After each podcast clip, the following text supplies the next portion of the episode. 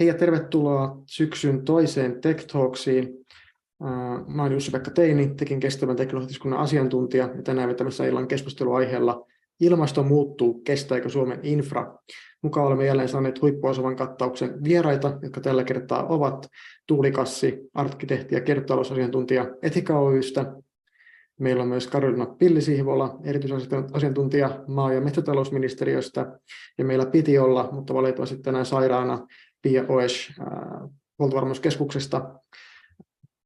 Ikävä, ikävää sattuma, että, että Pia sairastui ja sen myötä sitten tänään keskustelun fokus vähän hieman, hieman muuttuu ennalta ilmoitetusta, eli vaikka energiakysymyksiä ei mennä ihan, ihan niin syvällisesti tänään, mutta, mutta tota, varmasti meidän, meidän myös muilla vierailla on siihen jotain, jotain hyviä näkemyksiä teille jakaa. Tervetuloa meidän vieraille. Pääsette tuota pikaa esittäytymään mutta, mutta vielä pari sanaa tähän alkuun ennen sitä. Eli tosiaan ilmastonmuutoksen sopeutumisen kysymysten äärellä ollaan, ollaan tänään. Ää, kyseessä ei ole enää kaukainen uhka jossakin tulevaisuudessa, vaan, vaan kasvavissa määrin osa arkea niin Suomessa kuin, kuin vaikkapa ää, laajemmin Euroopassa. Me ollaan viime vuosina nähty Euroopassa ää, ennätyskuumia kesiä kesä toisensa jälkeen. Viime kesänä meitä järkytti ää, kuvat Euroopan kuivuneista joista ympäri, ympäri mannerta. Toissa kesänä sitten taas rankkasateet Saksassa ja maanromahdus siellä ja, ja tota, monenlaista ikävää, ikävää tota, tapahtunut. Ilmastonmuutoksen hillintä eli lämpenemisen rajoittaminen on totta kai edelleen se ykkösprioriteetti politiikassa, jotta myös tätä sopeutumista joudutaan tehdä mahdollisimman vähän, mutta samaan aikaan meidän täytyy pakostakin kiinnittää yhä enemmän huomiota tähän sopeutumiseen. Sopeutumisesta puhutaan sitten taas julkisessa keskustelussa niin ennen kaikkea maankäytön ja maatalouden näkökulmasta, mutta, mutta tämä niin kuin yhteiskunnan infrastruktuuri on myös monella tapaa koetuksella ja, ja tulisi olla nykyistä laajemmin, laajemmin sitten keskustelussa. Ja siihen kysymykseen tai puutteeseen me vastaamme toki osaltamme tänään. Mutta tänään keskustelu on siis friimattu Suomen näkökulmasta, millaiseksi Suomen ilmasto arvioidaan muuttuvan ilmastonmuutoksen edetessä, millaisia suunnitelmia toimii meillä on Suomessa tehty ilmastonmuutokseen sopeutumiseksi, selviääkö Suomen rakennettu infra, erityisesti rakennuskanta ja, ja myös energiajärjestelmä muuttuvasta ilmastosta. Nämä on meidän tämän illan, mihin, mihin syvennytään. Ja kun studiossa on jälleen erittäin kovia asiantuntijoita, niin kannustan yleisöä käyttämään tilaisuuden hyväkseen ja lähettämään kysymyksiä ja kommentteja chattiboxin kautta. Siellä onkin jonkin verran jo kysymyksiä tullut. hieman, hieman niitä sitten, sitten tota, valitaan sen mukaan, mikä sopii aina meidän keskustelun lähetyksen teemaan. teemaan eli, eli ihan kaikki ei välttämättä nosteta, mutta, mutta pistäkää ihmeessä kysymyksiä ja huomioita tulemaan, niin, niin tota, otetaan niitä osin mukaan lähetyksiin. Teidän rakkaan yleisön huomiota odotellessa päästään seuraavaksi vieraat esittäytymään ja aloitetaan Tuulista. Sä oot tosiaan arkkitehti ja erikoistunut kiertotalouden kysymyksiin. Esitteletkö hieman tarkemmin itsesi ja, ja millaisten ilmastonmuutoksen ja sopeutumisen kysymysten kanssa saat sun työn tai sen ulkopuolella tekemisessä? Kiitos, Kiitos Pekka. Eli tota, mä työskentelen kiertotalouden asiantuntijana tällä hetkellä Etika Oyssä ja yhtenä teemana, mikä parissa tosi usein työskentelemme, on, on kaupunkisuunnittelu. Ja kaupunkisuunnittelussa uh, sitten me tarkastellaan tätä kiertotaloutta tosi, tosi laajalla skoopilla ja, ja siinä otetaan sitten tosi vahvasti huomioon myös näitä ilmastonmuutokseen sopeutumisen kysymyksiä ja pidetään yllä teemoja muun muassa sitten vaikka sateisiin valmistautumisessa, hulevesien hallinnasta, rakennuskannan ominaisuuksista. Ja nyt yhä enemmän tässä ollaan, ollaan mukana myös ihan rakennussuunnitteluhankkeissa, joissa sitten voidaan, voidaan ottaa tätä, näitä ilmastonmuutoksen todennäköisiä seurauksia myös, myös laajasti huomioon. Eli, eli rakennusten ja rakennetun kaupunkiympäristön parissa nyt spesifisti näitä kysymyksiä tarkastelen. Kiitos. Kiitoksia Tuuli ja, ja tosiaan erittäin, erittäin relevantti sektori, sektori tämän teeman näkökulmasta, eli, eli hyvin paljon, paljon nähdään näiden säiden, säiden muuttumisien vaikutukset sitten, sitten kyllä rakennetussa ympäristössä.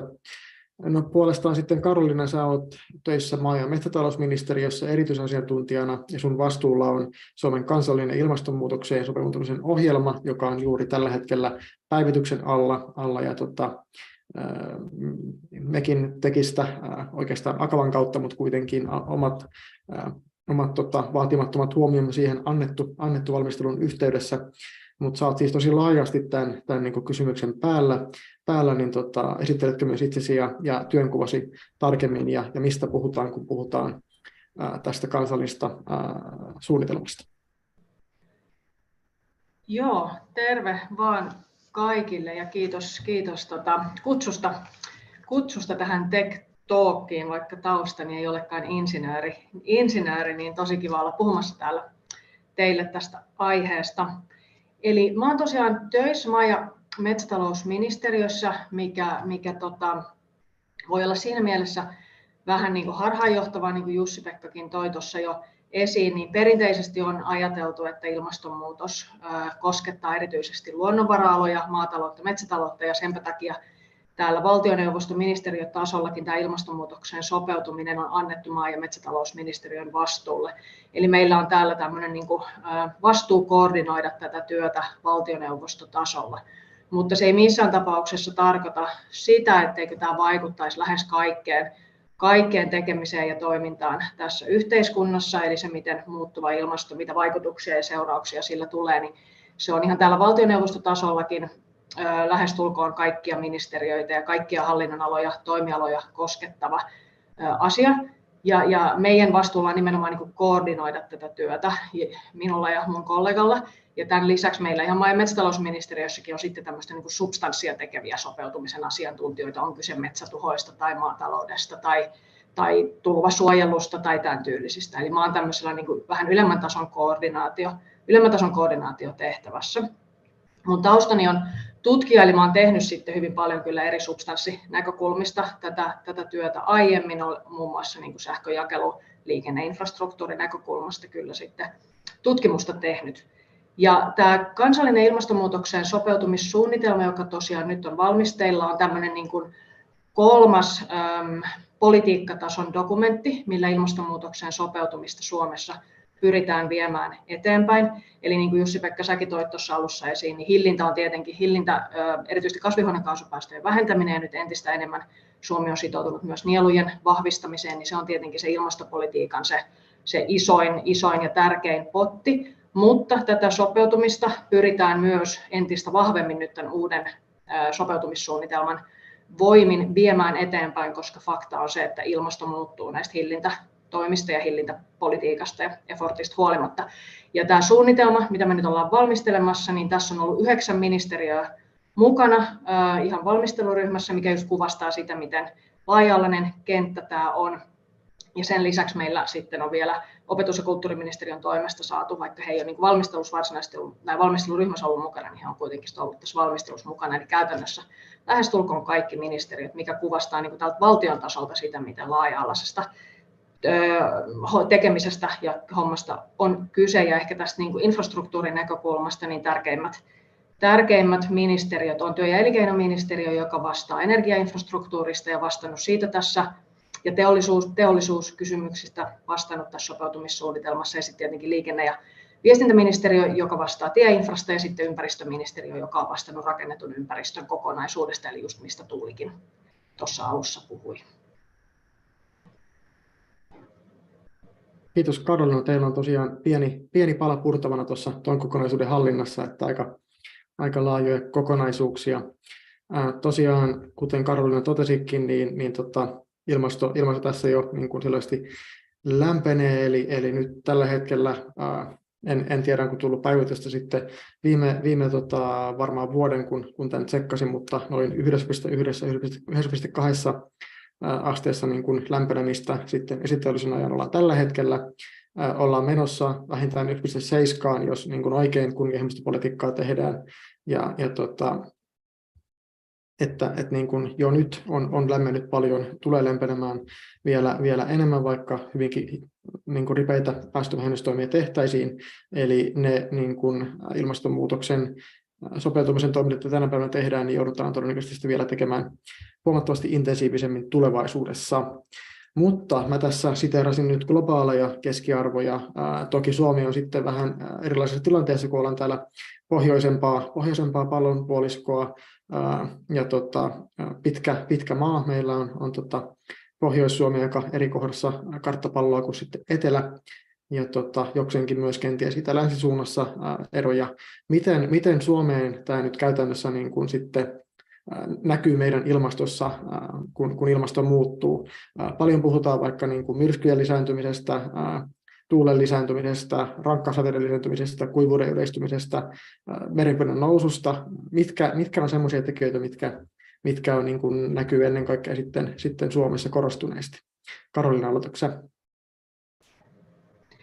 Joo, voin hyvin aloittaa. Mä olin tosiaan, mä sanoin tuossa alussa, että mä olin tutkija pitkään ja mä olin nimenomaan tutkija ilmatieteen laitoksessa – missä näitä asioita, asioita Suomessa tutkitaan, mutta, mutta en ole insinööri, mutta en ole myöskään siis ilmakehätieteilijä, eli tämä ei ollut koskaan varsinaisesti mun tutkimusala, että se miten niin ilmasto muuttuu, että mä, mä tein enemmän sitten tämmöisestä yhteiskunnallis-taloudellisesta näkökulmasta näitä, näitä mun tutkimuksia, mutta mä voin tässä ihan siteerata tätä meidän kansallista sopeutumissuunnitelman luonnosta, mihin tämmöinen niin sanottu riski- ja haavoittuvuustarkastelu kuuluu, missä me ollaan just, tuodaan ihan valtioneuvoston selontekoon näitä sun itse asiassa Jussi Pekka tota, tuomia kysymyksiä esiin. Ja tota, tässä ehkä semmoinen niin kuin ensimmäinen havainto tietenkin on, että ilmasto on jo muuttunut ja lämpöti, keskilämpötila erityisesti noussut, noussut että esiteolliseen aikaan verrattuna on arvioitu, että noin kaksi astetta on Suomessa ilmasto jo, tai niin kuin lämpötila jo, keskilämpötila jo noussut ja, ja tota, tämä on enemmän tosiaan kuin globaalilla, globaalisti, globaali keskilämpötilan nousu. Ja tota, vuosisadan loppuun mennessä ilma, keskilämpötilan arvioidaan riippuen ilmastoskenaariosta niin, niin tota, nousevan noin 2-6 astetta, eli myöskin tämmöinen epävarmuushaarukka on hyvin, hyvin suuri, että siinä on aika paljon eroa, että onko, onko lämpeneminen esimerkiksi kolme astetta vuosina loppuun mennessä vai kuusi astetta. astetta. Ja, ja tämä on itse asiassa semmoinen niin kuin selkeimmin havaittavissa oleva ilmaston jo, jo tapahtunut ilmaston muuttuminen, eli lämpötilaan liittyvät suureet on usein ollut, tai on tämmöisiä, mitä on niin kuin helpoimmin havaittavissa. Meillä on pitkää dataa jo tuolta lähes 1800-luvun loppupuolelta, mutta oikeastaan sitten kaikkiin näihin muihin suureihin on kyse sitten sadannasta, on kyse hellealloista, erityisesti myrskyistä, tuulista, niin meidän data on huomattavasti heikompaa, joten tämmöisiä niin kuin selkeitä trendejä on jossain määrin ehkä, tai kuivuuteen, niin on ehkä jossain määrin vaikeampi havaita tai niihin liittyy suurempia, suurempia epävarmuuksia. Mutta kyllä ilmastomallit näyttää, että meillä kuivuudet tulee todennäköisimmin lisääntymään, vaikka Suomessa vettä, vettä onkin vielä tällä hetkellä runsaasti, niin erityisesti tämmöinen niin kasvukauden aikainen kuivuus, kuivuus tulee lisääntymään.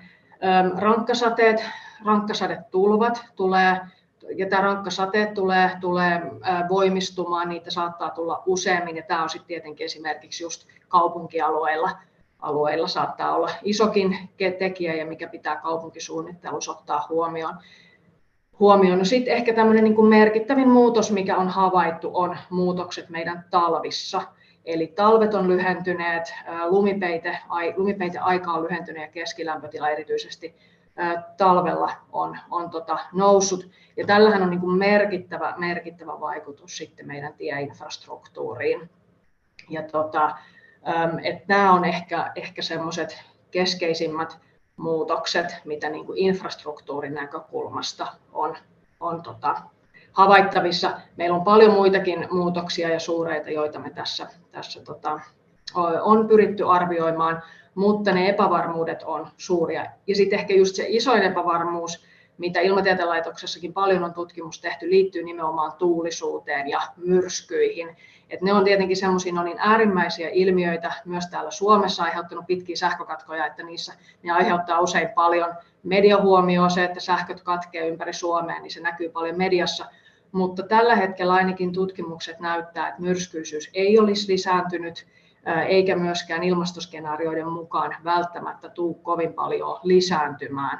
Eli, mutta tähän liittyy toki ö, paljonkin epävarmuuksia ja sitten tietenkin riippuu se, että miten, miten ilmasto tulevaisuudessa muuttuu. Sitten jos mennään oikeasti tällaiseen niin kuin todella äärimmäiseen ilmastonmuutokseen, eli me ei onnistuta kasvihuonekaasupäästöjen vähentämisessä juuri lainkaan, niin sitten nimenomaan täälläkin kyllä meillä voi myrskyisyys, tuulen voimakkuudet lisääntyä nimenomaan nämä vahingolliset tuulet. Kiitoksia Karolina. Palataan tuohon äh, ikään kuin mitä me odotetaan äh, ikään kuin tässä äh, sopeutumiskeskustelussa, paljonko me odotetaan se lämpenemisen olevan, niin palataan siihen vielä, vielä myöhempänä, jos, jos ehditään. Se on kiinnostava kysymys.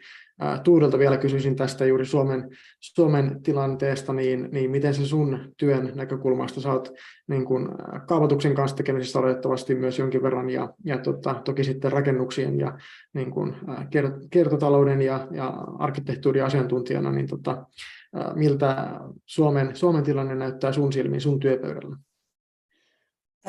No ehkä noita keskeisimpiä asioita, joita, joita täytyy enenevissä määrin ottaa huomioon, on, on just nämä tulvariskit, erilaiset tulvariskit, rankkasateiden aiheuttavat yksittäiset tulvat sitten, tulvat erilais, eri tyyppisten vesistöjen äärellä, jokien, meren, meren läheisyydessä. Että et ne voi olla joko sellaisia hetkellisiä tulvia tai sitten toi niin kuin merenpinnan nousun riski huomioon ottaminen ranta, ranta-alueella tai ranta-alueelle rakennettaessa nyt ehkä erityisesti. Ähm, sitten toki toi lämpötilan ähm, nousu, eli ihan nämä pidentyneet helleaallot, äh, niiden huomioiminen kaupunki, kaupunkitilassa ja, ja niihin, niihin, just niihin sopeutumisen, äh, sopeutumista helpottavat elementit kaupunkitiloissa on, on asioita, joita meidän tulee enenevissä määrin ottaa, ottaa huomioon.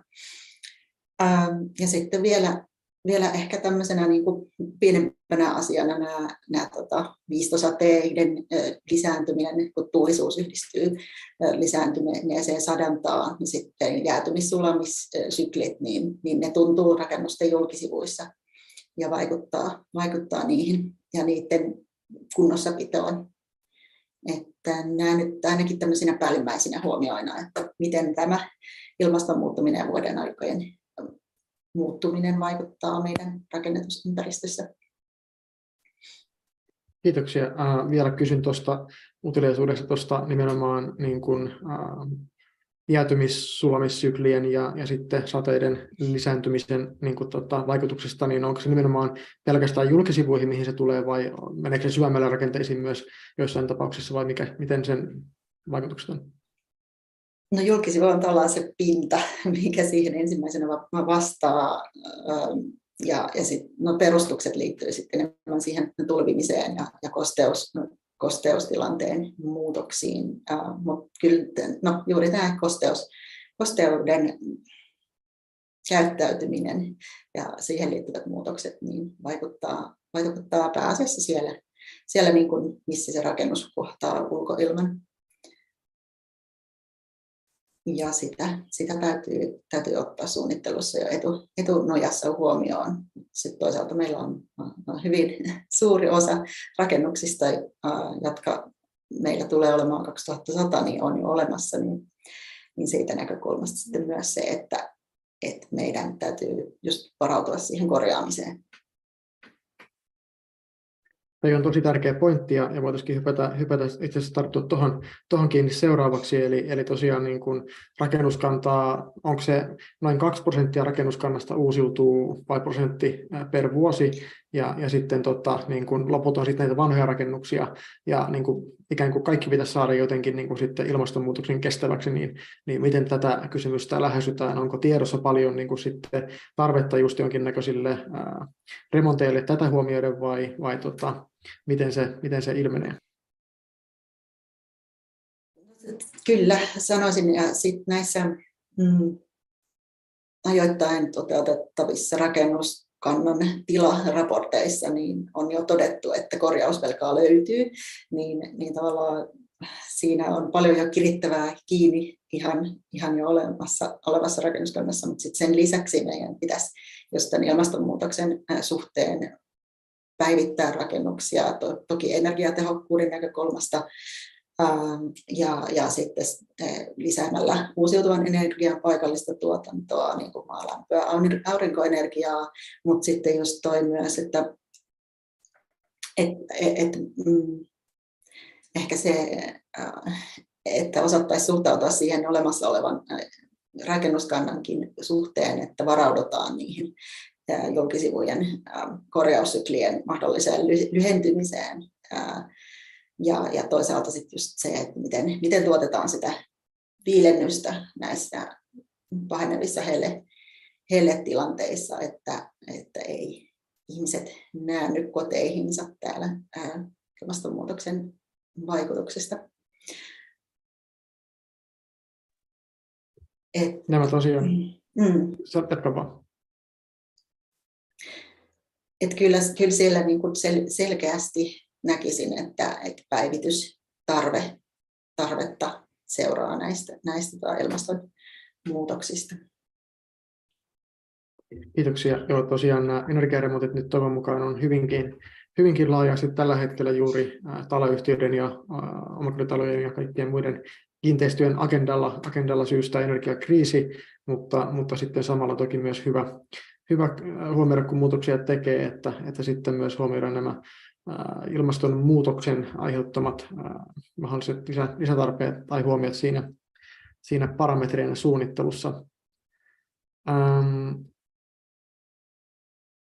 Miten, miten nämä, niin kun, sä oot varmasti aktiivisesti kiinni, kiinni näiden sitten just uudisrakennusten ja vastaavien suunnittelussa myös, ja, ja tota, miten, niin kun, miten tämä nyt ihan käytännössä, kun, kun te teette hankkeita, niin miten, miten näitä ilmastonmuutoksen sopeutumisen näkökulmia siinä, siinä sitten huomioidaan, miten vaikka tehdään entistä jäätymissulamissyklin niin kuin niitä paremmin kestävää julkisivua tai, tai tota, mitkä on ne käytännön toimet, onko se materiaalivalinnat vai onko se joku tietty rakentamistapa vai miten, miten se niin kuin teidän arjessa, arjessa sitten konkreettisesti näkyy? Ähm, no se voi olla kohdekohtaisesti vaihtelee, että miten, miten sitä halutaan lähestyä. Materiaalivalinnat on toki varsin validi, mutta sitten tästä kiertotalouden näkökulmasta ehkä myös se sellainen ajatus, että, että pitäisikö meidän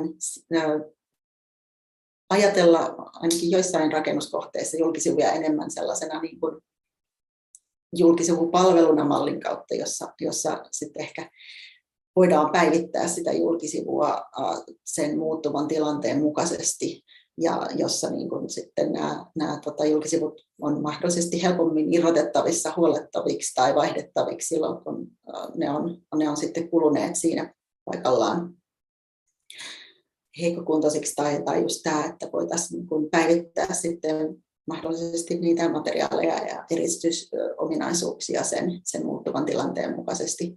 Että tällaisia hankkeita, tutkimushankkeita on muistaakseni ainakin hollantilaisissa yliopistoissa, että, että miten, minkälainen olisi tämmöinen niin julkisivu palveluna malli, mutta sitten, sitten ne voi olla hyvinkin tämmöisiä konkreettisia käytännön yksityiskohtia siinä, siinä tuota rakennussuunnittelussa, että miten, miten, minkälaiset materiaalit valitaan, kuinka ne kestää tällaisia erilaisia rasitteita ja, ja tota, voiko, mm, voiko niitä just tarvittaessa irrottaa huolettaviksi, että, että siihen ei välttämättä tarvita, tarvita sitten mitään uusia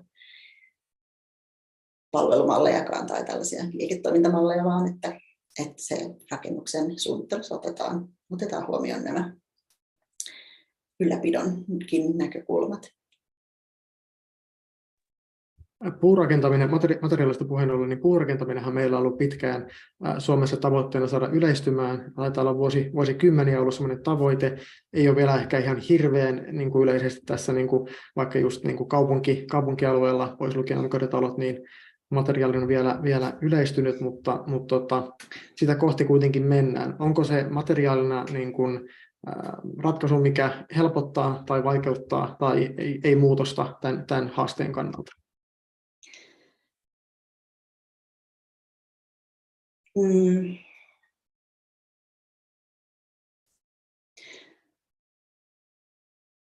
Ei nyt ole ihan suoraa yksiselitteistä vastausta tähän kysymykseen. Eli, ähm, no ehkä äh, näkisin tämän niin kuin sitä kautta, kun äh, esimerkiksi meillä perinteinen tämä hirsirakentaminen on hyvin sopeutunut siihen, että se voidaan purkaa osina ja siirtää tarvittaessa muualle. Ja tästä, tästä on niin paljon, paljon kokemusta ja perinnettä olemassa. Niin, niin siinä mielessä puurakennukset on hyvin sope, sopeutuvia, koska, koska ne voidaan sitten ainakin hirsirakennukset siirtää periaatteessa teoriassa helposti uuteen paikkaan, jos ei ne, jos ei ne tota, jostain syystä siihen ensimmäiseen rakennuspaikkaan sovi. Se on yksi tapa katsoa tätä kysymystä. Ähm,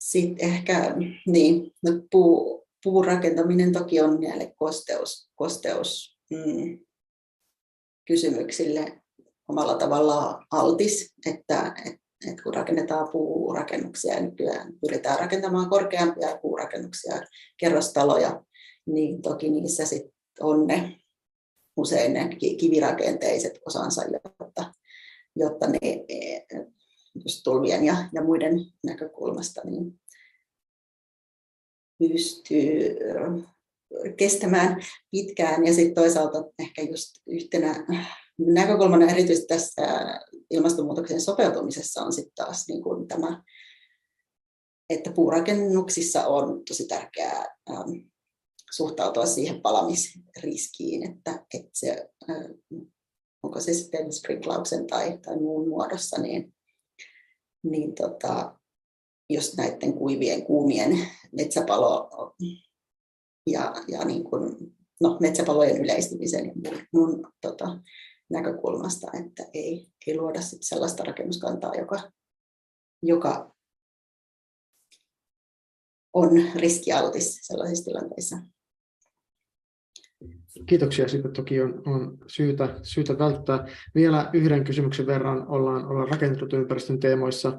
Nimittäin viime aikoina ää, somessakin on aika paljon keskusteltu tästä, ää, onko, onko tota kaupunkialueella tavoiteltavampaa tiivis vai väliasuminen. Tämä ehkä niin kuin on, on ehkä tarpeettomastikin niin kuin mennyt, mennyt vastakkainasetteluun, että, että tota varmaan niin kuin keskimääräinen suomalainen kaupunki tai kaikki suomalaiset kaupungit on yhdistelmä tiivistä ja, ja väljempää, väljempää, mutta, mutta tota, joka tapauksessa tämä on, on noussut tiiviseen keskusteluun, niin tota, onko, onko niin kuin ilmastonmuutoksen sopeutumisen kannalta merkityksellistä. Varmaan ainakin tämä hulevesihallinta on yksi sellainen näkökulma, missä sitten se väljyys on, on hyödyksi, mutta tämä tiiviys on sitten taas niin kuin, just niin kuin ikään kuin energiatehokkaan kaupungin sekä liikkuminen että asuminen ja kaikki tämmöinen huomioiden, niin sitten niin kuin tavoitellumpi, niin, niin tota, mitä näkökulmia Tuulilla ja kenties Karlillakin on tähän? Joo, no niin kuin aloitetkin tuossa, eli, eli toi kaupunkien vihertehokkuudella tai, tai just sillä ää, kasvillisuuden läsnäololla kaupungeissa on iso merkitys paitsi siihen hulevesien hallintaan, koska sitä voidaan tehdä muillakin, muillakin tavoilla kuin kasvillisuudella, mutta, mutta tota, kasvillisuudella on iso merkitys myös siihen mikroilmaston ää, no, kaupungin mikroilmastoon, että millainen ilmankosteus, valon määrä, lämpötila, että et varsinkin näihin helleaaltoihin pyst, niitä pystytään jonkun verran, no, se nyt tämä niin mitigate, eli tavallaan niin kuin just sopeutumaan, sopeutumaan siihen helleaaltojen olosuhteisiin tai lievittämään niitä helleaaltojen haittavaikutuksia sillä, että meillä on myös kasvillisuutta kaupungeissa.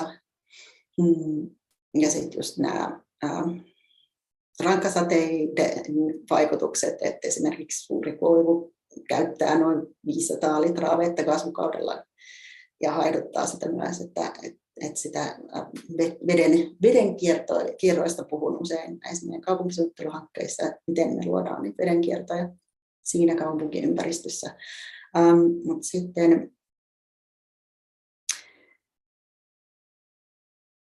Niin, eli juuri niin kuin sanoin, niin tiivistä rakentamista perustellaan, perustellaan sillä, että pystytään tuottamaan palveluita lähellä asukkaita, saadaan hyvä julkisen liikenteen palvelutaso ja näin niin kuin eri tavoin sallitaan kestävämpiä elintapoja. Toisaalta ainakin Aalto-yliopistossa on tuotettu myös tutkimuksia, että kaupunkiympäristössä ää, saattaa, niin kuin, saatetaan helposti kuluttaa enemmän kuitenkin niin kuin materiaalisia asioita kuin väljemmin asuttaessa toki sitten ehkä pois lukien se liikennepolttoaine, mutta, mutta että se elämäntapa ei välttämättä ole mitenkään automaattisesti ainakaan ekologisempi, vaan, vaan saattaa jopa olla sitten kuluttavampi muilla, muilla tavoin. Sitten tiivi, tiiviydessäkin on niin kuin asteeroja, että, että tavallaan se, niin kuin, niin kuin mainitsit, niin sitä turha usein kärjestetään, että se on joko sitä niin kuin asumista, missä lähin naapuri on kilometrin päässä, tai sitten se on sellaista niin kuin Helsingin ydinkeskusta tiiviystasoista tasoista, tota, kaupunkiasumista. Et ehkä just niiden oikeat vastaukset tässä, tässä suhteessa voisi löytyä sieltä välimaastosta, että, että tavallaan niin kuin, ja sitten ehkä myös niiden vaihtoehtojen sallimisesta sit jossain mielessä kanssa, että, ää, että, että sieltä välimaastosta, missä löytyy sellainen periaatteessa aika, aika tiivis, mutta ihmisen mittakaavainen kaupunkirakentaminen, missä on semmoisia kohtuullisen kokoisia rakennuksia, ehkä, ehkä umpikortteleita, koska se, sen auttaa sit luomaan just niitä mikroilmastoja myös tuulisella olosäellä. Ähm, tota, äh, ja sitten sen verran, sen verran väljyyttä kuitenkin siinä kaupunkirakenteessa, että sinne mahtuu tätä puisto, puisto ja muuta kasvillisuutta. Mm. Ja toisaalta sitten just, että hyvin korkeilla rakennuksilla on, on myös jossain tutkimuksissa havaittu olevan sellaisia ominaisuuksia, että ne lisää tuulisuutta sitten taas katutasolla ja just huonontaa mikroilmastoa siinä lähiympäristössään. Joten niin kun, ja ehkä just se, että jos puhutaan resilienssistä, niin mitä, se on, se on niin sitä mukautumiskykyä niihin yllättäviinkin muutoksiin. Niin tota, ehkä sit myös siitä näkökulmasta me usein muistetaan myös siitä, että luotaisiin ainakin mahdollisuuksia myös sit siihen kaupunkiruoantuotantoon. Toki niin kuin, toivottavasti emme ole sen varassa koskaan, mutta että esimerkiksi no, viimeisten maailmansotien aikaan, niin silläkin on ollut oma merkityksensä, että, että, että sitä ruokaa on, on pystytty tuottamaan ultrapaikallisesti. Et, et siinä mielessä se, että rakennetaan sit koko kaupunki aivan täyteen, niin, niin silläkin on, siinä on niin riskinsä sitten, että, että jos meillä ei ole siellä sitä sellaista kasviperäistä maapinta-alaa käytettävissä. Joo, varmasti, varmasti näin sillä on myös, niin kuin, myös oletettavasti muita, muita hyötyjä, jos me kaupungin, kaupungissa myös niin kuin, useammin viljellään edes vähän sitä omaa ruokaa, että se ruoan arvostus ja, ja niin kuin sen kautta sitten vaikka ruokahävinkin pienentäminen ja monet muut asiat, niin nämä usein kytkeytyy yhteen nämä niin kuin hyvät, hyvät toimet. En malta olla kertomatta tässä anekdoottia tuolta Portugalista ja Lissabonista, missä, missä puolisoni opiskeli, opiskeli opiskeluaikoina vaihdossa ja, ja tuota, ää, siellä tästä hulevesihallinnasta, kun siellä tuli noin kerran vuodessa rakkasateet, niin sitten tota, se, niin kuin, se Lissabon on rakennettu todella niin kuin umpeen, että siellä ei niin kuin, kasvillisuutta tai niin kuin, tota, semmoista niin kuin pintaa ollenkaan, niin sitten kun se rankkasade tulee, niin siellä niin kuin kadut, kadut tulvii kohti sitten sitä jokea. Me haettiin suojaa sitten jostakin, jostakin tota myymälästä siinä sateen aikaan ja, ja tota, siinä sitten katsottiin, kun siinä kadulla, mikä, mikä sitten viisti, viisti jokea kohti ja siinä sitten oma puronsa, puronsa alkoi virtaamaan, niin siinä sitten jonkun terassin, terass, terassipöytä ja tuolit niin sitten virtas, virtas meidän ohitte jokea kohti ja, ja tota, siellä olisi aina kalusteiden uusinta tasaisia väliä, kun, kun rankkasateet tuli ja, ja totta kai metrot ja muut sitten tuli myös silloin. Ja, et tosiaan tärkeä, tärkeä asia tämä, että, että niin kun on sitä myös viherpinta-alaa, mikä sitten imee, imee sitä rankkasadetta, kun se kohdalle osuu. Ää, onko Karolinalle vielä tähän ää? Ottaako Suomen ohjelma jotenkin tähän kantaa? mielenkiintoinen kysymys. Voin heti vastata, että ei varsinaisesti ota tähän, tähän kysymykseen mitään kantaa, mutta tämä on itse asiassa asia, mikä nousi esiin tähän sopeutumissuunnitelmaan liittyvissä lausunnoissa. Eli kaupungit toi juurikin esiin tätä niin kuin hillinnän ja sitten sopeutumisen, sopeutumisen välillä liittyviä ristiriitoja. Eli kun kaupunkia pyritään tiivistämään, niin se itse asiassa tekee sitten tästä niin kuin sopeutumiskysymyksestä eli just uh, hulevesien hallinnasta, rakkasateiden hallinnasta ja helleaaltojen hallinnasta vaikeampaa. Ja se, se nousi kyllä näissä lausunnoissa esiin, että se on ihan tiedostettu, tiedostettu haaste kaupungeissa ja, ja toki niin kuin lisääntyvä haaste.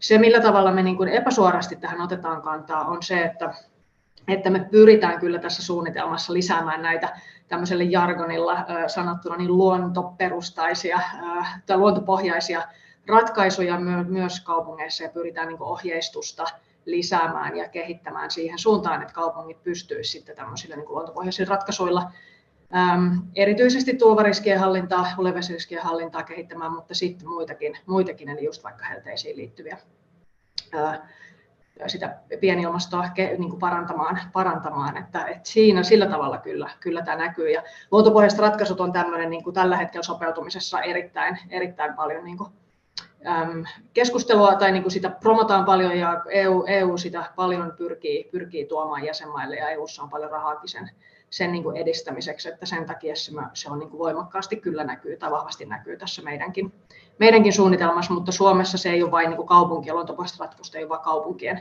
kaupunkien tota, ratkaisu, vaan sitä voidaan myös maa- ja metsätaloudessa tehdä asioita luonnonmukaisemmin, jolloin silloin, silloin tota, sielläkin sopeutuminen edistyy. Kiitoksia näistä näkemyksistä.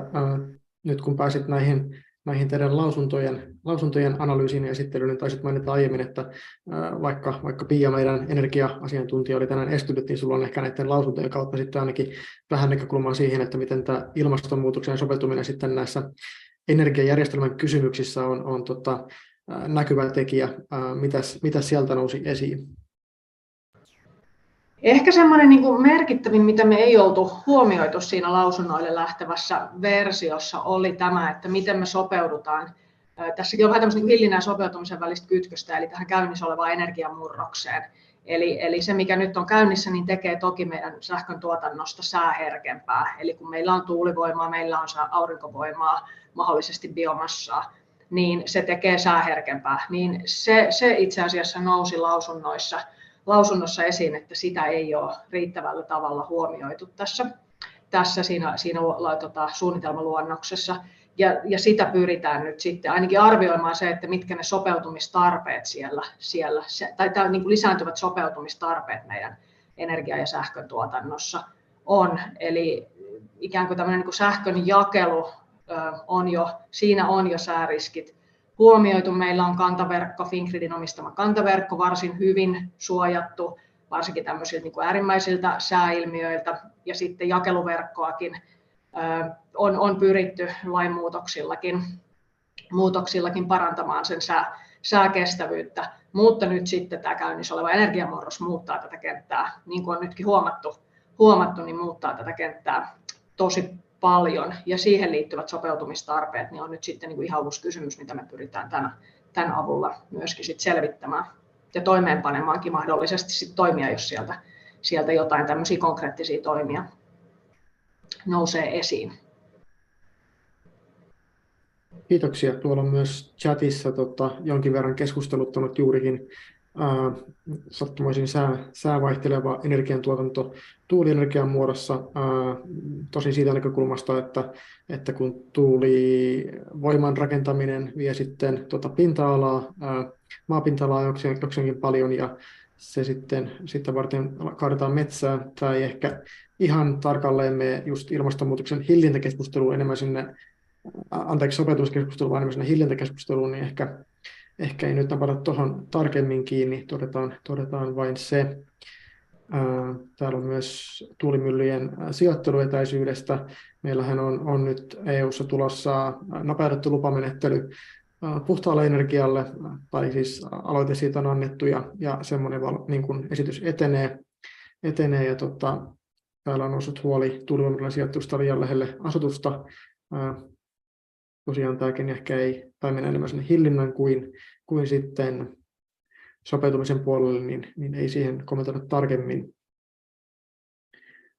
Jokien kuivumisesta on kommentoitu, että sitä on ollut ennenkin, eli nämä ilmiöt ei ole mitään uusia, olet katselija aivan oikeassa, oikeassa siinä, mutta tosiaan, kuten tuossa alkupuheenvuorossa myös, tai keskustelun alkupuolella myös korostettiin, niin, niin tota, tässä ei niinkään ole kyse ilmaston muuttumisessa siitä, että, että tota, olisi niin kuin uusia ilmiöitä, vaan, vaan se niin kuin frekvenssi, todennäköisyys on, on se, mikä on, on muutoksessa ja murroksessa.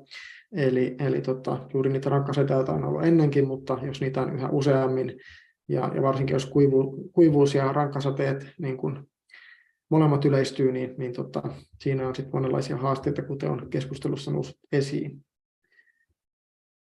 Ja sitten on kommentoitu vielä, että, että tota jonkun Ilmatieteen laitoksen mukaan niin tosiaan myrky, myrkkyisyyden ei odoteta lisääntyvän ää, ja ilmastonmuutoksen ei ennusteta lisäävän tuulisuutta. Tällaisia huomioita nostin chatin puolelta tähän, tähän kohtaan, mutta tota, sieltä nyt en, en tosiaan mihinkään kysymykseen ehkä, ehkä tartu tässä kohtaa, mutta niitä saatte edelleen laittaa, ää, jos yleisöllä sellaisia on. Mutta tota, me mennään sitten ehkä seuraavaksi tuonne politiikkatoimien puolelle, eli, eli tota, sopeutumissuunnitelma on tosiaan nytten, nytten sitten valmisteilla ja, ja sen mukana sitten tulee uutta, uutta poliittista ohjausta, että, että mitä pitäisi tehdä, jotta, jotta sitten ollaan paremmin valmistauduttu tähän muuttuvan ilmastoon, ja Karoliina on siitä meidän asiantuntijamme, että, että, että tota, mitä uutta sääntelyä meillä on, on tulossa, ja, ja sitten kysyn myös Selken Tuurilta, että, että tota, mitä, mitä sääntelyä pitäisi tulla, miltä näyttää teidän ää, niin kuin siellä, siellä tota, yksityisen sektorin arjessa, että, että tota, mihin kaivattaisiin tämän, tämän suhteen ää, kenties niin kuin poliittista ohjausta. Mutta Karoliina, sinä ensin ole hyvä. Tämä onkin itse asiassa tosi mielenkiintoista tulla, kuulla Tuulilta, että millaista poliittista ohjausta siellä, siellä kaivataan. Meille osittain nousi lausunnoissa esiin, että kovin paljon semmoista niin kuin poliittista, varsinkaan niin kuin regulaatiolainsäädäntöä ää, ei ehkä, ehkä tarvita, vaan nimenomaan tämmöistä niin kuin valtion toimesta informaatio-ohjausta, tietoa siitä, miten ilmasto muuttuu ja sitten ne toimet, toimet pitäisi ehkä sitten jäädä sinne niin kuin toiminnan harjoittajien tota, harteille enemmänkin. Ja esimerkiksi lausuntokierroksen perusteella me luottiin tämmöinen ihan kokonaan uusi toimenpide tämmöisestä sopeutumisen tiekartoista. Eli hillintäpolitiikassahan nimenomaan on luotu eri sektoreilla tämmöisiä tiekarttoja siitä, että miten eri toimialat äm, niin kuin omatoimisesti, ä, toki valtiohallinnon tukemana pystyy näitä kasvihuonekaasupäästöjä vähentämään ja hillitsee ilmastonmuutosta, niin meillä nyt ainakin toimenpiteenä on myös sit tämmöiset niin sopeutumisen tiekartat niille toimialoille, jotka tämmöisiä haluaa ruveta kehittämään.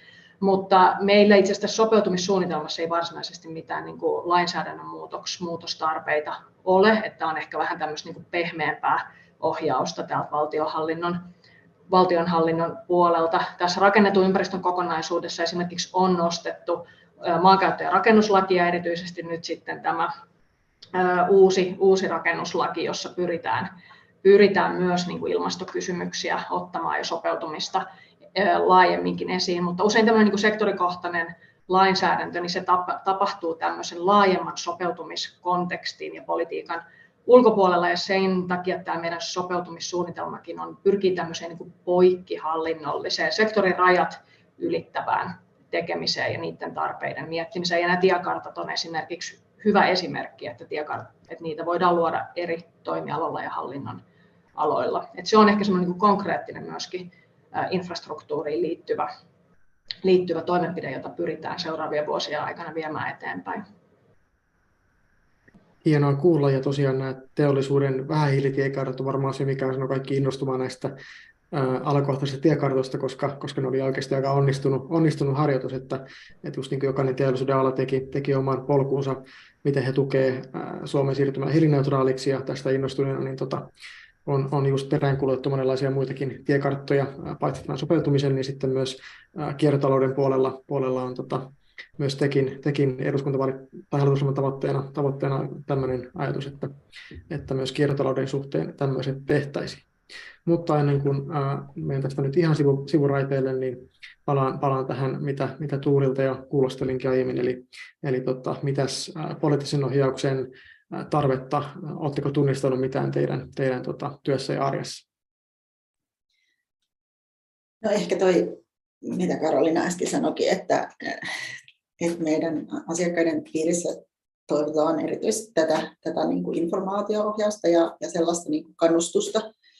Ähm, mutta ehkä nämä sopeutumistoimet sinänsä voi, voi olla joillekin niin kuin konkreettisempia, ähm, tavallaan sellaisia riskitekijöitä, jotka halutaan ottaakin huomioon, kun sitten taas se äh, tota, ilmastonmuutoksen ähm, ehkäisy tai, tai niin kuin, äh, siihen liittyvät toimet niin voi tuntua sellaiselta, että, että no, tarvitseeko minun nyt näistä maksaa, että, että siihen, siihen tarvitaan mun näkemyksen mukaan sitä, sitä enemmän sitä lain, lainvoiman ohjausta, että saadaan, saadaan ne niin kuin markkinatkin sit sitä kautta sit siirtymään, siirtymään niihin tarvittaviin toimiin, että näissä sopeutumispuolen asioissa tosiaan niin, niin niitä ymmärretään ehkä paremmin sellaisina myös ihan vaikka rakennuskohtaisina tai, tai, tai niin kuin aluekohtaisina taloudellisinakin riskeinä. Jos ei niihin, niihin varauduta, niin, niin sitten tulee maksettavaa.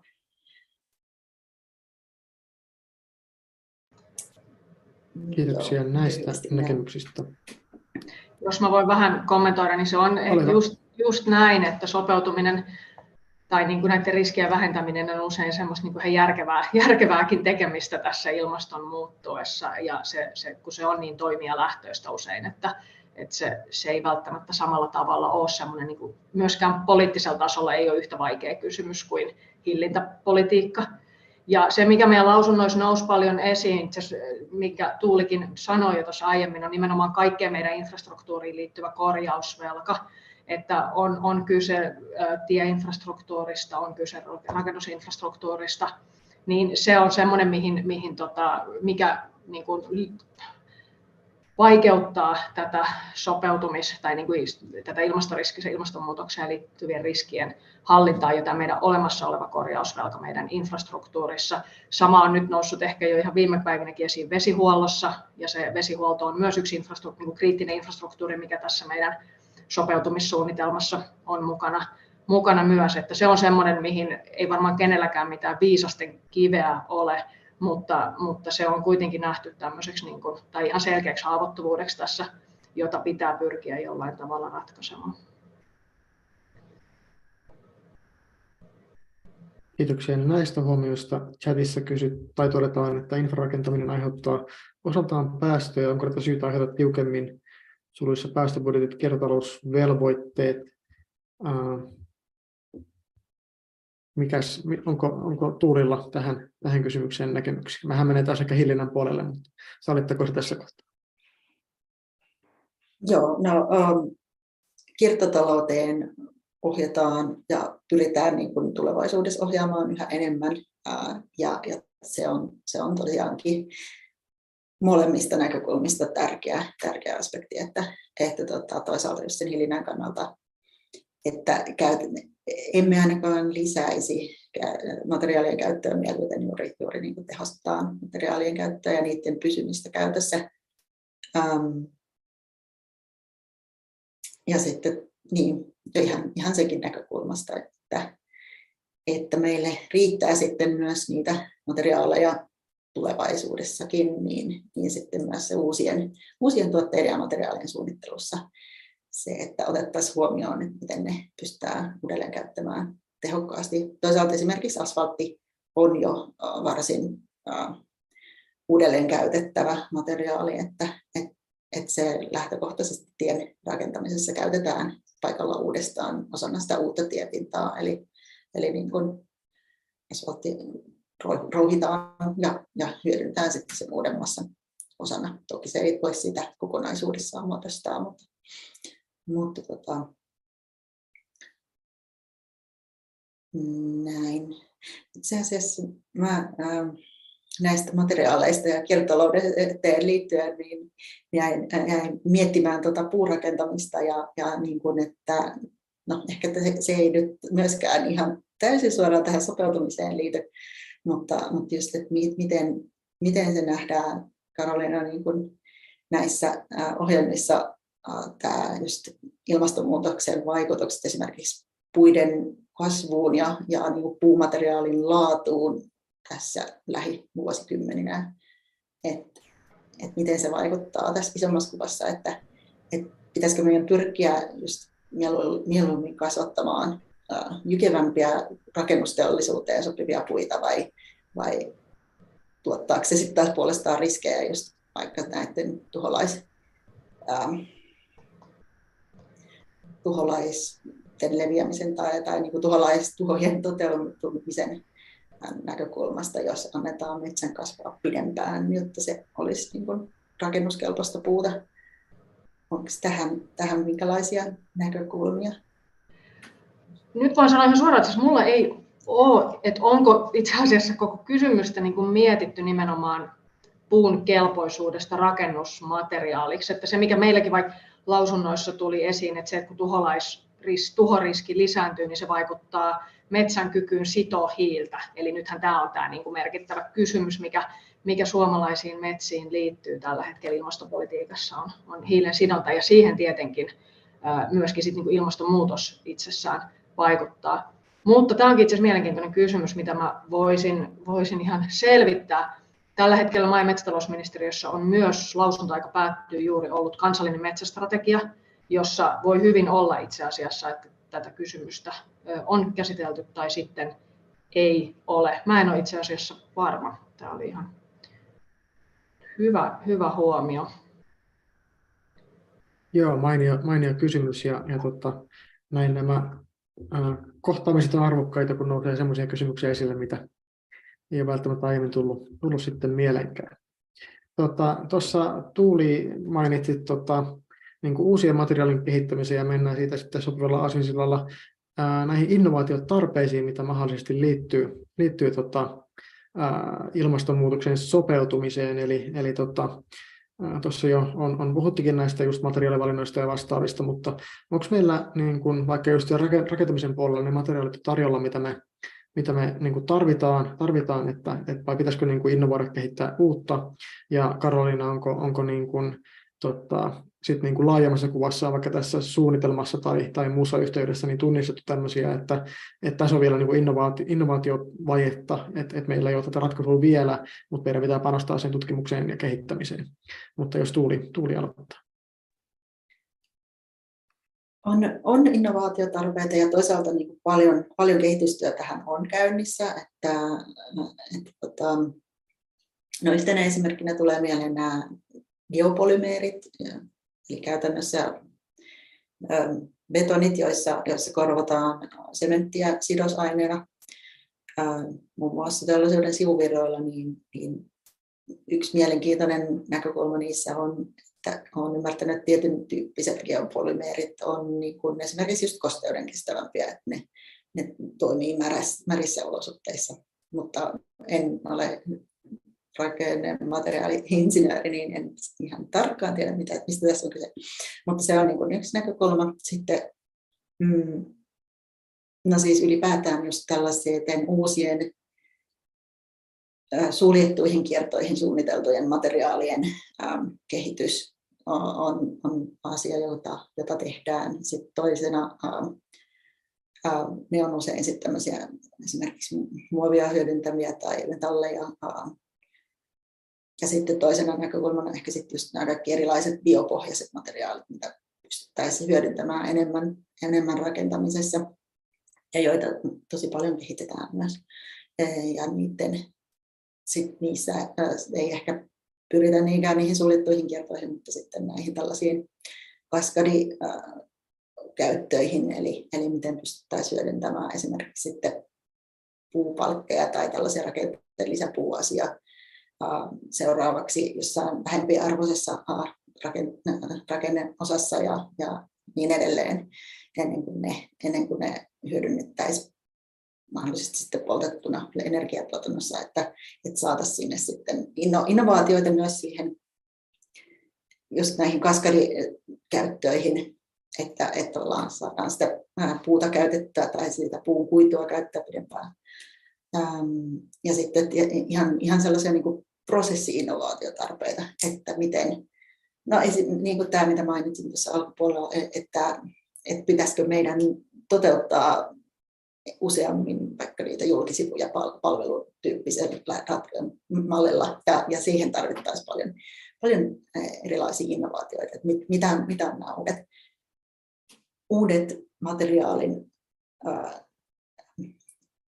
omistamattomuuden prosessit, jos nyt näin voi asiaa sanoa, että, että, että, että, että saataisiin siirrettyä sitä materiaalin omistamista niille yrityksille, jotka, jotka tuottaa materiaalia ja, ja pystyy sitten myös niin kuin sitä kautta motivoitumaan siihen niiden suljettujen kertojen rakentamiseen ja sen materiaalin ää, käyttöiän pidentämiseen, niin, niin tähän näihin liittyviä innovaatiotarpeita ainakin selkeästi on.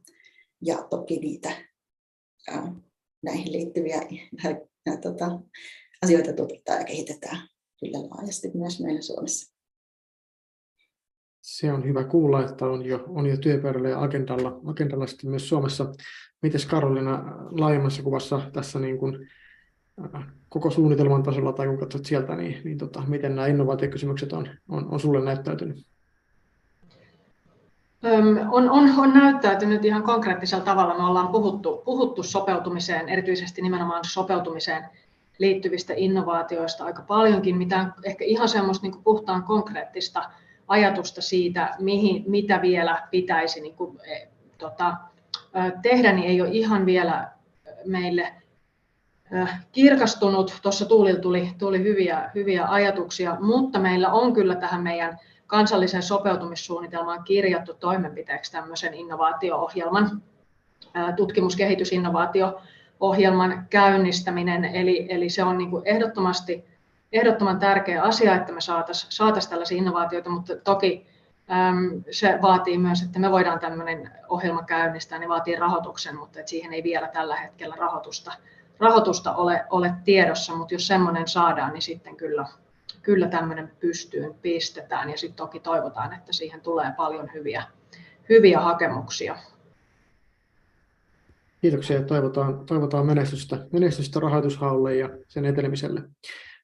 Nyt mennään ehkä hyvinkin viimeistä kysymystä kohti vielä, vielä tähän innovaatioista askeleen eteenpäin, että sitten sit kun tota, on, on ne tarvittavat palikat olemassa, niin sitten pitäisi vielä jonkun, jonkun niistä laittaa paikalleen.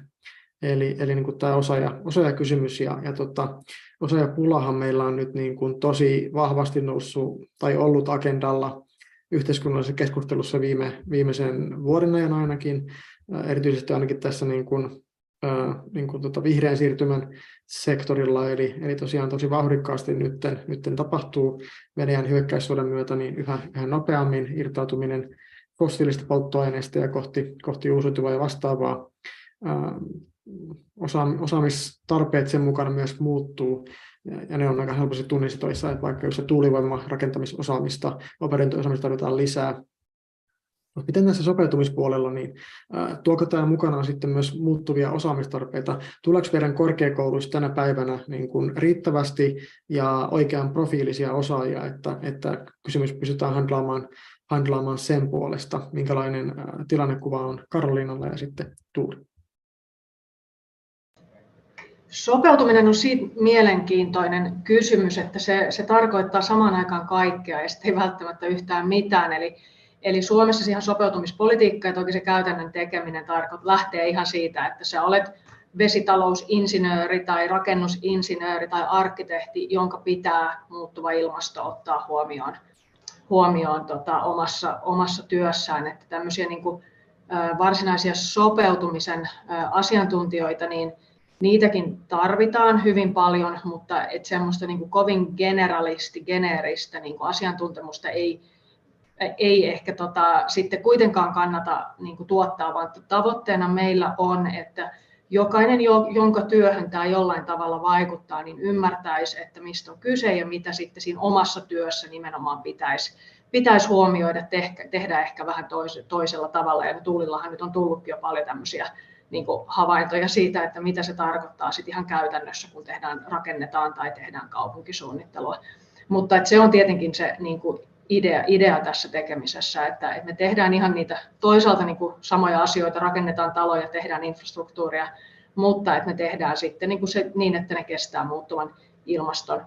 Ja, ja toki meillä on erilaisia osaamistarpeita ja me pyritään tämmöistä niin osaamisen kehittämistä ja niitä tarpeita arvioimaan myös tämän suunnitelman toimeenpanon puitteissa. Me ei oikein pystytty sitä valmistelun aikana tekemään, koska tämä on aivan valtavan monitahoinen ja laaja-alainen kokonaisuus. että riippuu siitä, että oletko sä suunnit, niin, millä toimialalla sä toimit ja mikä, mitä se käytännön työ on, mutta, mutta tarve, tarve toki niin kuin kasvaa, kasvaa, mitä enemmän ilmasto muuttuu. Juuri näin hyvä, hyvä tota, lähtökohta tuo, että, että me tekissä niin kuin pyritään edistämään kestävän kehityksen osaamis, osaamiskyvykkyyksiä insinöörikunnassa ja, ja meillä totta kai se niin kuin lähestyminen ei ole, ei ole se, että meidän mielestä tarvitsisi niin kuin ilmastonmuutosinsinöörejä tai kiertotalousinsinöörejä valmistumaan korkeakoulusta, vaan, vaan niin kuin ne, jotka valmistuu sähkötekniikkaan tai konetekniikkaan tai tietotekniikkaan, niin heillä olisi se niin kuin ala, alakohtaiset valmiudet lähestyä sitä, niitä, niitä kiertotalous- ja ilmastokysymyksiä kysymyksiä sitten. Ja jos mä voin, niin kuin, tässä vielä semmoinen, mitä me ollaan kovasti tässä mietitty, olisi, että miten tätä saataisiin vietyä myös tätä teemaa ikään kuin ihan korkeakoulutukseen, kaiken näköisiin täydennyskoulutuksiin, mitä sitten asiantuntijat käy, käy uransa aikana. Ja se on ehkä se niin kuin, tavoite, joka tässä myöskin niin kuin sopeutumiseen liittyen pitäisi, pitäisi olla, että tämä saataisiin ikään kuin lähes kaikkeen sitten, tai niin kaikki, missä, missä tämä on relevantti kysymys, niin luontevaksi osaksi, osaksi sitä, sitä koulutusta olemassa olevaa koulutusta. Mutta hyvin laajasta asiasta on kyse.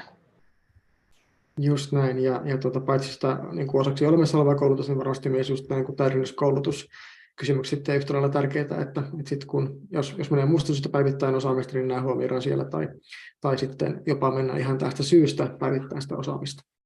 Mutta onko Tuulilla vielä tähän osaamiskysymykseen näkökulmia? Sä olet erityisesti tuossa just niin kuin rakennusalan puolella asiantuntija, niin tota, onko jotenkin tämmöisiä hyvinkin konkreettisia tunnistettavia tarpeita?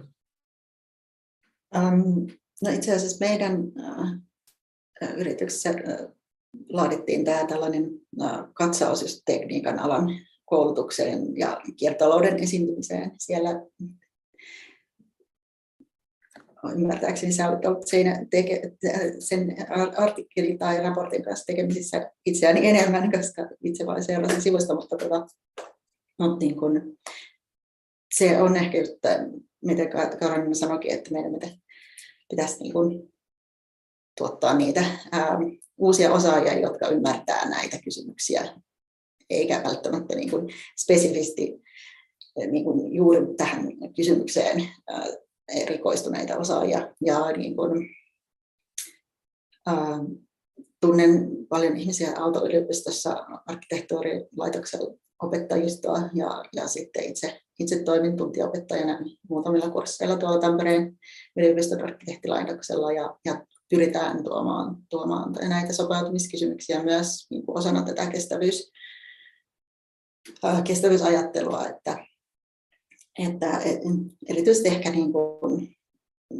siellä rakennussuunnittelun konkreettisella tasolla tämä, että miten, miten ylläpidetään rakennuksia myös sitten näissä vaihtuvissa säätiloissa ja, ja, ja miten siihen rakennettuun ympäristöön niin luodaan ja jätetään tilaa myös sitten luonnon elementeille, kasvillisuudelle erityisesti ja näille hulevesien hallinnalle, niin, niin tota, niitä, niitä kyllä tuodaan, mutta, mutta paljon on myös tunnistettu, että sitä, sitä pitäisi tuoda systemaattisemmin ja, ja tavallaan niin kuin läpi sen, sen opetuksen, että miten nämä saadaan sidottua vahvemmin siihen, siihen tota, koko opetuksen äh, sisältöihin, että ne ei ole irrallisia tekijöitä, vaan, vaan jotenkin todella, todella rakenteellisesti yhteydessä. Ja, ja sitten just se, että joissain kohdissa sitten ne ilmastonmuutokseen sopeutuminen ja ilmastonmuutoksen hillintä saattaakin olla, olla toisaalta sitten myös ristiriidassa keskenään, tai että niin kuin sopeutumistoimet tuottaa, tuottaa lisäpäästöjä, niin, niin, niin kuin, jotta me voitaisiin tuottaa niitä ammattilaisia, jotka pystyy, äh, pystyy keskustelemaan näistä teemoista ja, ja löytämään sitten äh, niitä parhaita paikkaan sopivia ratkaisuja ja luomaan niitä sopivia kompromisseja, niin, niin meillä täytyy olla sitä kyvykkyyttä sit, niin kuin jossain määrin ymmärtää näitä taustalla olevia tekijöitä ja sitten keskustella niistä teemoista, niin kyllä siinä vielä on, on tekemistä. Juuri näin. Hienoa kuulla, että säkin olet tuntiopettajana, niin sitten ainakin sen kautta pääset oman, oman jälkeen siihen tota, just tulevaan osaajakuntaan, kuntaan, niin tota, hienoa, hienoa kuulla. Tosiaan etikalta, josta siis Tuuli, Tuuli on, on tota, töissä, niin, niin tota, on tilattu Tekin ja, ja tota, muiden pohjoismaiden, pohjoismaisten insinöörijärjestöjen yhteistyössä tämmöinen ää, raportti insinööri, tota, insinöörien kiertotalousosaamistarpeista. Ja, ja tota, se toki kytkeytyy myös, myös hieman tähän ja, siihen raporttiin suosittelen kaikkia osaamiskysymyksistä, osaamiskysymyksistä kiinnostuneita tutustumaan. Ää, nyt, tota, nyt kun meillä on kolmen, kolmen porukalla ollaan täällä oltu, oltu niin vedetään pikkusen tiiviimpänä tämä lähetys, eli aletaan jo lopettelemaan hiljalleen.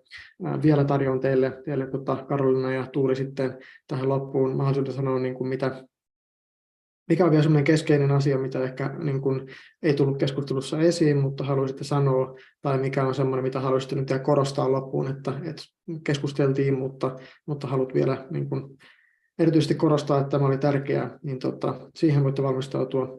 Mutta tota, kiitoksia tässä kohtaa jo yleisölle, yleisölle hyvistä kysymyksistä ja keskusteluista ää, tuolla chatin puolella ja, ja tota, ää, lähdetään, lähdetään loppu, loppuajatuksiin. Ää, Karolina vaikka ensin, ensin että, että tota, mitä haluat vielä yleisölle sanoa? No itse mun mielestä oli hyvä, hyvä keskustelu enkä, eikä ehkä muuten jäänyt mitään sanomatta, mutta ehkä mä haluaisin, jos tästä jotain jää itselleni ja myös teille kaikille muille mieleen on nämä ehkä tässä loppuvaiheessa keskustelut asiat, eli nämä sopeutumisen innovaatiot, joka, joka meillä on niin kuin täällä ministeriössäkin herättänyt paljon keskustelua, mutta ei ole ehkä ihan saatu niin kuin konkretisoitua sitä, eli, eli sitä, se on hyvä, jos se pysyy ikään kuin agendalla agendalla myöhemminkin. Ja sitten itse asiassa tämä, minkä nyt Jussi-Pekka nostit ihan tässä lopussa, eli tämä osaaminen, osaamistarpeet ja se, että miten me saataisiin tätä asiaa vietyä sitten ihan siihen niin kuin insinöörien koulutukseen, kaikkien muiden alojen koulutukseen ja sitten niihin täydennyskoulutuksiin. Et se on myös semmoinen toinen, toinen kysymys, mikä on paljon, paljon herättää keskustelua ja ei missään tapauksessa niin kuin helposti ratkaistava, minkä Tuulikin nosti esiin, just, että se saataisiin niin kuin systemaattisesti rakenteelle niin kuin, ää, vietyä, vietyä, että miten semmoinen saataisiin saatais taklattua, niin ne on ehkä kaksi tämmöistä niin kuin, äm, tulevaisuuden teemaa, mitkä tähän, tähän, tähän tota, tai tulevaisuuden asia, mitkä tähän teemaan liittyy, sanoisin näin. Kiitoksia Karoliina ja sitten Tuulin, Tuulin vuoro. No, yksi teema, mikä tässä, tässä keskustelun mittaan no, nousi, nousi mieleen, on, että myös tämä tämmöinen niin kuin sosiaalinen resilienssi ja se semmoinen mukautumiskyky ihan, ihan siellä niin kuin sosiaalisten rakenteiden ja tasolla ja, ja miten, miten sitten kaupunkiympäristö pystyisikö se jotenkin tukemaan sen, sen muodostumista, että, että miten, miten me ihmis, ihmisyhteisöinä pystytään, pystytään mukautumaan niihin muutoksiin, mitä, mitä ilmastonmuutoksestakin tässä lähitulevaisuudessa seuraa. Ja no mä en nyt ihan tarkkaan ole tutustunut, mutta kuulin, kuulin hiukan huhuja, että jotkut tutut ovat tämän aiheen parissa tekemässä tutkimusta, niin pysytään kuulolla, että mitä, mitä sieltä julkaistaan lähitulevaisuudessa. Kiitoksia näistä. Täysin, täysin allekirjoitan teidän molempien, molempien tota, loppu, loppuhuomiot. Meillä tosiaan on nyt, nyt lähetyksen, lähetys tullut päätökseen. Lopetellaan tältä erää. Kiitoksia vielä tosiaan yleisölle, yleisölle ja toivottavasti kaikki, ainakin itse olen nyt hieman viisaampi, että missä mennään ilmastonmuutoksen sopeutumisen kysymysten osalta, osalta ja tota, toki paljon kysymyksiä vielä auki ja myöhempään keskusteluun, mutta, mutta tota, katopauksessa Kiitoksia meidän vieraille Karoliina Tuuli. Ikävää, että meidän kolmas Pia sairastui, mutta kiitoksia myös hänelle lupautumista mukaan. Tech Talks palaa jälleen ensi vuonna uusin, uusin aiheen, eli tämä oli tämän vuoden viimeinen lähetys, lähetys mutta tota, kiitoksia yleisölle mukanaolosta ja, ja tota, oikein hyvää loppuvuotta kaikille. Moi moi! Kiitos, Kiitos moi moi! Mukaan. Kiitos, moi moi!